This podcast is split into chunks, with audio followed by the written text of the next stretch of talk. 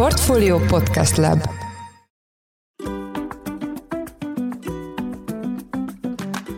Mindenkit üdvözlünk, ez a Portfolio Business Podcast új adása, átfogó üzleti transformáció zajlik a Mastercardnál, erről beszélt a Portfolio Financial IT 2023 konferencián Őjus Endre, a cég hazai vezetője. Az eddig leginkább fizetési szolgáltatásairól ismert vállalkozás több területen is megjelenik, itt például csalás megelőzési és azonosítási szolgáltatásokra kell gondolni. A részletekkel kapcsolatban pedig itt van velünk a stúdióban Őjus Endre, a Mastercard Magyarországért is felelős vezetője. Szia, üdvözöllek a stúdióban. Sziasztok!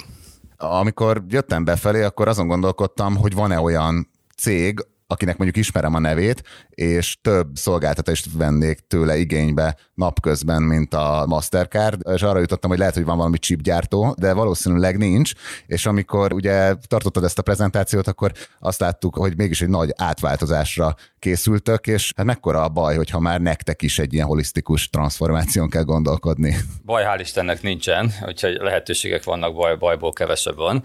Úgyhogy hát elértünk egy olyan szintet, amikor fizetésforgalomban akkor nőtt a cég, hogy globális cégként, hogy el kell kezdeni gondolkodni azon, hogy mi egyéb olyan lehetőség van, ahol a jövő üzleti modelljét meg tudjuk találni, kiegészítve a mostaninkat. Tehát ez az átváltozás nem azt jelenti, hogy mi most elfelejtünk fizetésforgalmi szolgáltató lenni, hanem alapvetően az elmúlt években volt egy csomó akvizíciónk, egy csomó belső fejlesztésünk, és ezekből kifortak olyan dolgok, amikre rájöttünk, hogy ez nem csak saját magunknak jók ezek a szolgáltatások, hanem alapvetően piacra, piacra lehet vinni. És ez drive volt igazából az átalakulást, ami most megkezdődött. Jó, ez pontosan milyen elemekből áll ez az átállás, szóval itt topline-be tudjuk elmutatni ezt a folyamatot, milyen szolgáltatásokkal fogtok megjelenni? Leegyszerűsítve, hogy mi történik most nálunk, én azt szoktam mondani, hogy a Mastercard egy egypupú teve volt, ugye egy dromedár, elég furcsán hangzik, ugye, ami azt jelentette, hogy volt egy pupja, ami a, a fizetésforgalmi szolgáltatás maga, és bankokkal állt kapcsolatban, meg mondjuk elfogadókkal. Tehát ez volt a mi business modellünk, ők voltak a mi ügyfeleink, és mi voltunk az ő partnereik.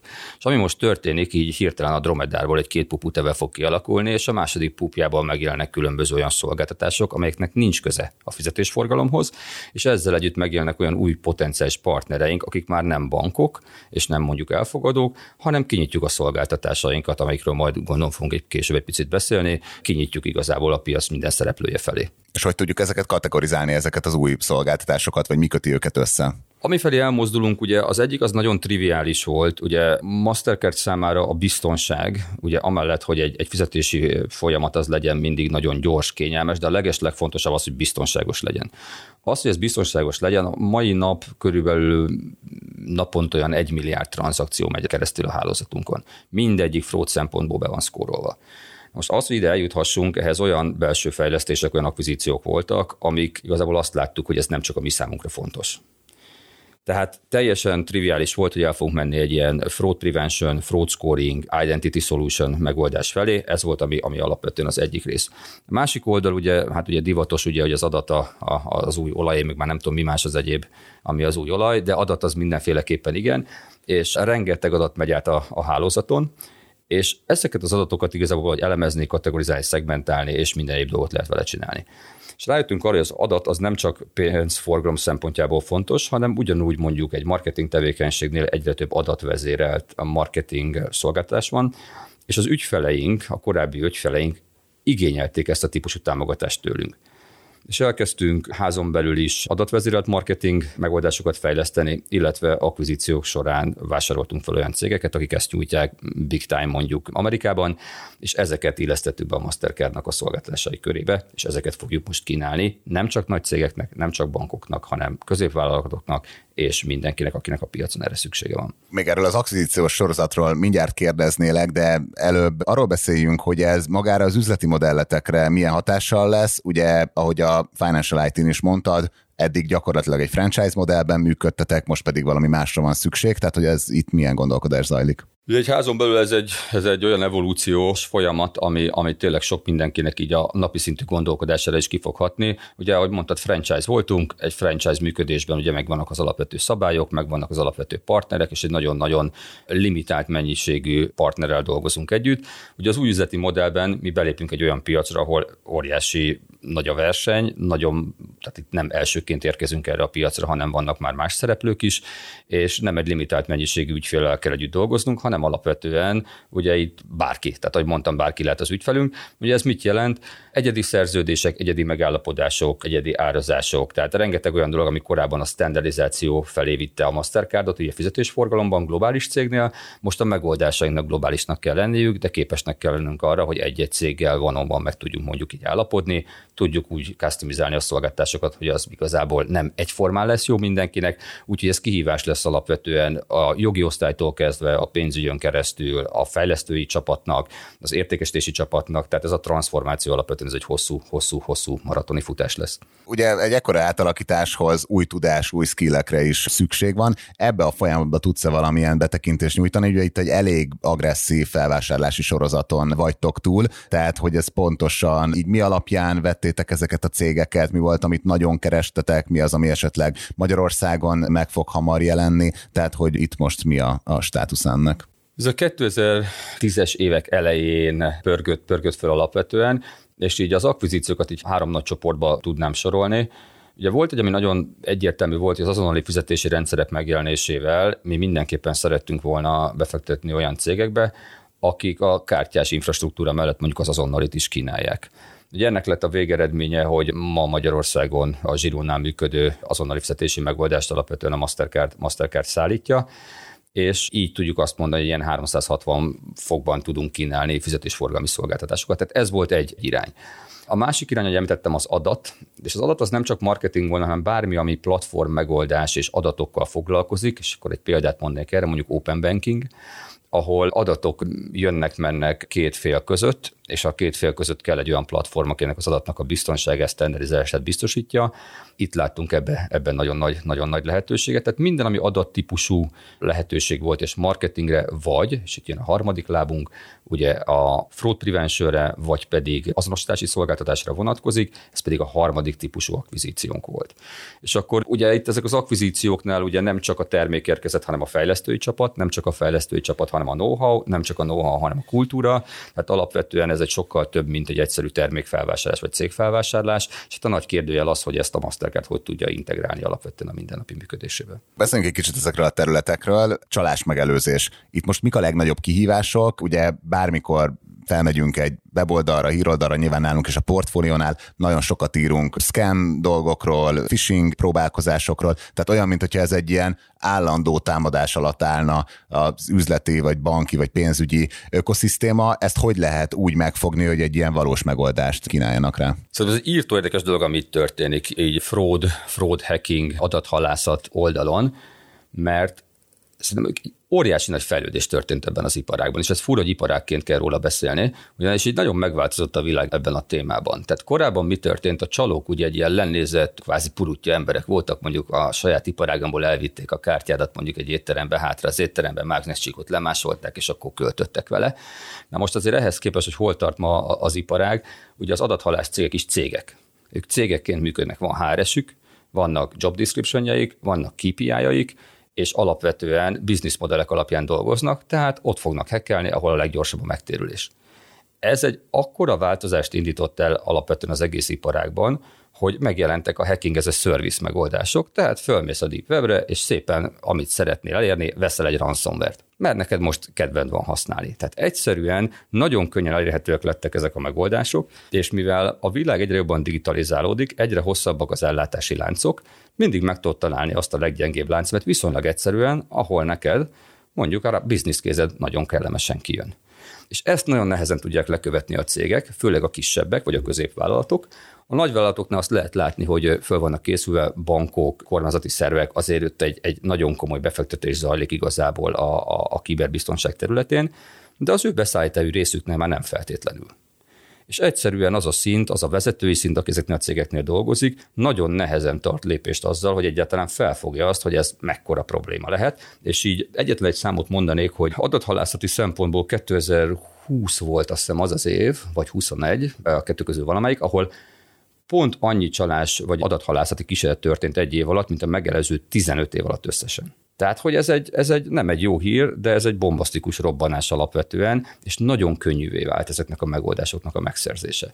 Tehát alapvetően ez egy, ez egy, ez egy olyan, olyan iparág, ami a következő években ez még markánsabban alapvetően mindenkinek az életévé fog válni, és olyan cégek is szembesülni fognak vele, akik idáig mondjuk még nem szembesültek. Tehát itt nem csak a magánemberekről van szó, nem csak arról van szó, hogy elkéri valaki a, a PIN kódomat, és az emberek bemondják, ez természetesen ez egy borzalmas történet, de ugyanez a típusú tudáshiány, felkészüléshiány, felkészültséghiány, ez megtalálható egyébként a cégeknél, és iparák függően egyébként nagy eltérések vannak, mondjuk, hogy egy energetikai ipar, mondjuk egy szórakoztatóipar, egy egészségügy, ahol írtó mennyiségű szenzitív adat van, ők mondjuk milyen szinten vannak erre felkészülve. Mit lehet ezzel a helyzettel kezdeni, mert ez egy ilyen most kitekintés. Hogyha így, így szűkítem, hogy mi az, ahol, ahol mi tudunk bármit tenni. Ugye a másik nagy tanulság, hogy én egyszer láttam, hogy kollégám mutatott egy ábrát, hogy hány darab security-val foglalkozó, vagy csalás foglalkozó vizsgát lehet tenni, vagy hány ilyen, ilyen standard van, és azt hiszem 450-et tudott megmutatni, tehát igazából, ha valaki képezni szeretné magát, és azt mondja, hogy ő egy fully fledged szakértő, akkor 450 darab külön certifikációval kell rendelkeznie. Tehát ez egy óriási és nagyon fragmentált piac. És mi ebből alapvetően ugye mondjuk egy, egy, egy identity solutionben utazunk, ami annyit jelent, hogy ha van egy céged, akinek sok ügyfele lesz és regisztrál online, ugye hol kerülnek be a froszterek, be tudnak kerülni az elején, és már sokkal jobb kiszűrni azt, hogy az az ember regisztrálta, aki tényleg ő maga, nem pedig egy olyan ember, akit mi nem szeretnénk beengedni ugye a rendszerünkbe és az adatbázisainkba. És ez miből adódik, vagy mit lehet igazából ezzel kezdeni? Nekünk két szolgáltásunk van, ami, ami, ami ebben segít. Az egyik egy, egy nagyon érdekes viselkedés alapú azonosítási szolgáltatás. Ez azt jelenti, hogy itt ülünk, én belépek az előttem lévő laptopba a jelszavammal és a user ID-mal, te azt lenézed, vagy odaadom neked, odaülsz a gépemhez, és megpróbálsz belépni, és nem fogsz tudni. És nem fogsz tudni belépni, hiába tudod az ID-mat, meg a password mert egyszerűen, ahogy én gépelek, ahogy én nyitom fel a laptopnak a tetejét, ahogy én hibázok a gépelésnél, ahogy az én, tehát minden, ami az én viselkedésemet jellemzi, azt alapvetően folyamatosan gyűjti, gyűjti, gyűjti a rendszer, és ha valaki hiába írja be ugyanazt a jelszót, ha nem ugyanolyan módon teszi, ahogy én, akkor azt fogja mondani a rendszer, hogy no, no, ez nem te vagy. Tehát szerintem ez egy írtó érdekes dolog.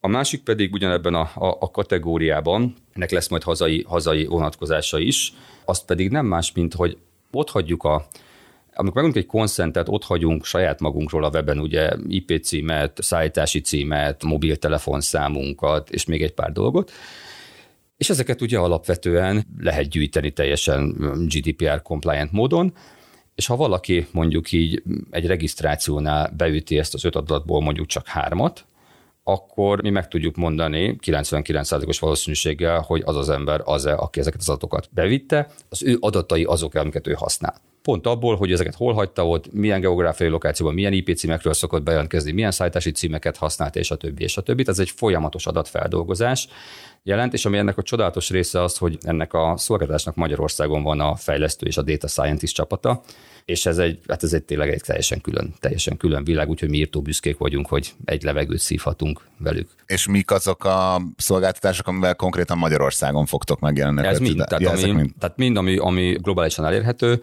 Mi azt a döntést hoztuk itt helyileg, hogy megpróbálunk sokkal gyorsabban piacra menni, mint más országok ezekkel a szolgáltatásokkal, és elhozni ide Magyarországra azt, ami, ami lehet, hogy mondjuk más országban csak később lesz elérhető. És ugye ez az Identity Solution az egyik része, de ha már ben van a, a rendszerben, ugye alapvetően van egy adatbázisod, van egy folyamatod, és meg kell nézni, hogy mekkora a probléma nálad, akkor ez a másik kategória nálunk, ami így risk assessmentként híresül el, tehát alapvetően abban segítünk a cégeknek, hogy meg tudják mondani azt, hogy mekkora kockázatot futnak jelen pillanatban. Egy egyszerű példa, egy URL segítségével meg tudjuk mondani azt egy cégről, hogy az ő URL-jén keresztül elérhető hálózati elemei, milyen frissességűek rajta mondjuk az adott frissítéseket lefuttatta-e, ha nem futtatta le, akkor milyen típusú gepek maradtak benne, hol lehet őt megtámadni, milyen módon lehet igazából őt hackelni, és kap róla egy olyan riportot, amiről azt tudja legalább mondani, hogy oké, okay, látom, hogy itt és itt és itt kéne nekem valamit kezdeni ezzel az egésszel. Ehhez a csomaghoz kapcsolódik mondjuk egy másik lehetőség, amit hát így cyberfrontként neveztünk el, ennek pedig az a lényege, hogy kvázi mi is szervizként nyújtjuk azt a, a szimulációt, hogy le tudjuk szimulálni azt, hogy mi történne különböző típusú hacker támadásoknál a cégnél az éles környezetben, anélkül, hogy valójában végbe menne a hacker támadás. Ugye ez hol segíthet, ha valaki nagyon nehezen tudja megfogalmazni azt mondjuk a cégén belül a menedzsmentnek, hogy most mekkora potenciális baj lehet belőle. Ugye ez a fraud managereknek a legnagyobb gondja, hogy ugye itt az ő bizniszkézükben egy jövőben elkerülendő, vagy elkerülhető, előre nem számszerűsíthető, nem időzíthető valamit kell, bemutatniuk a bornak, amire ő kell, hogy pénzt kapjon azért, hogy ezt megelőzze. Tehát azért nem könnyű a helyzetük. Ebben viszont tudunk segíteni, hogy kvázi le tudjuk szimulálni előre az egészet úgy, ahogy van, éles környezetben, de az éles impact nélkül. És a harmadik ilyen rész, ami már így a tanácsadói tevékenységünkkel együtt működik, az pedig egy CyberQuant nevű szolgáltatás, ahol végigmegyünk egyesével, az infrastruktúra vezetővel, a fraud managerrel, ez egy nagyon, nagyon hosszú, nagyon szisztematikus felmérése annak, hogy az ő architektúrájuk, folyamataik, egyes komponenseik éppen, éppen hol tartanak, és kapnak róla egy számszerűsített elemzést arra, hogy akkor valószínűleg milyen investmentekkel, melyik helyen beavatkozva milyen fejlődést tudnak elérni. Tehát igazából ez a három, és akkor a kiegészítve ugye így az Identity solution együtt, ő egy ilyen komplex csomag és ahogy már itt is beszéltünk róla, az elmúlt években nagyon sok céget vásároltatok meg. Ezek maradnak-e külön brand alatt, vagy minden a Mastercard alatt fog működni? Szóval egy kicsit az egésznek a szervezeti átalakulásába tudsz-e valamilyen betekintést adni? Igen, ugye ez egy nagyon nehéz kérdés mindig, ugye, hogy mit csinálsz a branddel, mit csinálsz a terméknével. Alapvetően azért a Mastercard, mint brand, az egy elég erős brand lett az elmúlt, elmúlt évek alatt, és ezt azért mi kívánjuk továbbra is használni és tovább fejleszteni. Termék oldalon viszont sokszor azt láttuk, hogy akiket elvásároltunk cégek, ők egy termékes, egy szolgáltatású cégek voltak, és a cég neve effektíve maga a szolgáltatás maga volt. És ezek viszont nagyon jól bejáratott nevek a piacon, és ezeket egyelőre úgy látjuk, hogy teljesen értelmes dolog tartani, és ezért amilyen fura neveket mondtam, hogy Ekata, meg Nudata, és ilyenek, őket mind terméknévként mindenféleképpen visszük tovább egyelőre. És akkor ez azt jelenti, hogy az eddigi core csapat, ők kifejezetten a tanácsadást, a sales a ügyfelekkel való kapcsolattartást fogja végezni, és megmaradnak ezek, mint ilyen különböző egységek, vagy ez teljesen integrálódik a szervezetbe? Ezt úgy kell elképzelni, hogy integrálódni fog a szervezetben, meg lesz ugyan a fejlesztő csapatuk, központi fejlesztő csapat, központi termékfejlesztés, és alapvetően utána az értékesítési csapat és a frontend pedig elkezd bővülni újabb kollégákkal. Ugye ezek a cégeknek az volt az előnye is, meg a, meg a korláta is, hogy picik voltak, rugalmasak voltak, egy szolgáltatásban nagyon-nagyon profin tudtak működni, de voltak nekik alapvető korlátaik azáltal, hogy milyen sebességgel tudnak nőni, mekkora hozzáférésük van bizonyos hálózatokhoz, és hát ezeknél a termékeknél, amit mi hoztunk még a partiba, mint Mastercard, például egy nagyon nagy mennyiségű plusz adat típust tudtunk mi ezeknek a termékek mögé tenni, amivel mondjuk korábban nekik nem volt hozzáférésük. És így találkozott igazából egy, egy, egy nagy cég kisebb céggel, egy bizonyos típusban nagyon erősen motorozó cég egy másikkal, ahol nagyon máshonnan tud hozni hozzá adatot,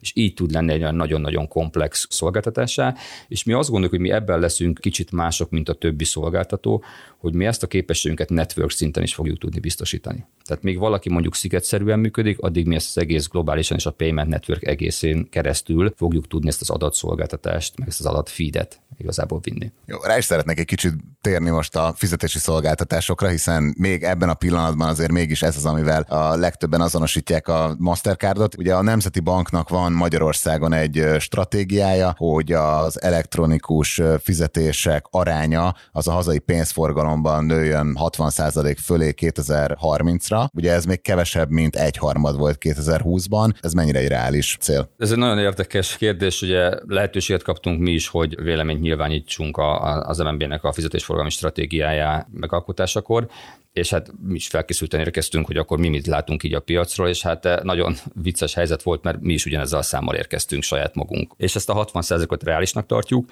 Az, hogy hogy fog nőni ebben a kártya és az azonnali, meg más egyéb, a nap végén szinte tök mindegy. Az, hogy most az azonnali mondjuk egy AFR 2.0 mit fog majd elhozni, én azt szoktam mondani, hogy tudom, hogy mindenki imádná ezt, hogy vannak a rosszak meg a jók, és akkor van a, jó az AFR és a gonoszak a kártyatárságok. Tehát én legalább annyira örülök, hogyha egy tranzakció, ami ideig korábban készpénzen volt, és most majd azonnali lesz, majd utána valaki, amikor ezt digitalizálta már ezt a kest, akkor majd egyszer elmegy vásárolni mondjuk az Amazonra, ott nem fog tudni azonnalival fizetni. De lesznek mindig olyan szituációk, mondjuk egy, egy magyarországi közmű számla kifizetésnél, ami lehet, hogy ügyesebben tud működni majd azonnali, mondjuk, mint kártyán. Tehát egy olyan országban, ahol még mindig ilyen magas a készpénz aránya, ezek a digitális megoldások nagyon-nagyon ügyesen megférnek és kiegészítik egymást, és ki is kell, hogy egészítsék egymást, és azt kell mondani, hogy versenyezniük kell. Tehát alapvetően ez a verseny lesz az, aminek a végeredményeként ez egy, ez egy hatékonyabban működő, és biztonságosabban működő rendszer lesz, majd bármelyiken fizet az ember. Ugye említetted az azonnali fizetési rendszert, ugye ebből pont jön a 2.0, ez miben hoz majd változást a jelenlegi helyzethez képest? Hát, hogy változást miben fog hozni, azt nem tudom. Az, hogy mi van benne, ugye az egy érdekes kérdés, és abból mi fog átforogni a piaci körülmények közé, ez egy nagyon érdekes kérdés.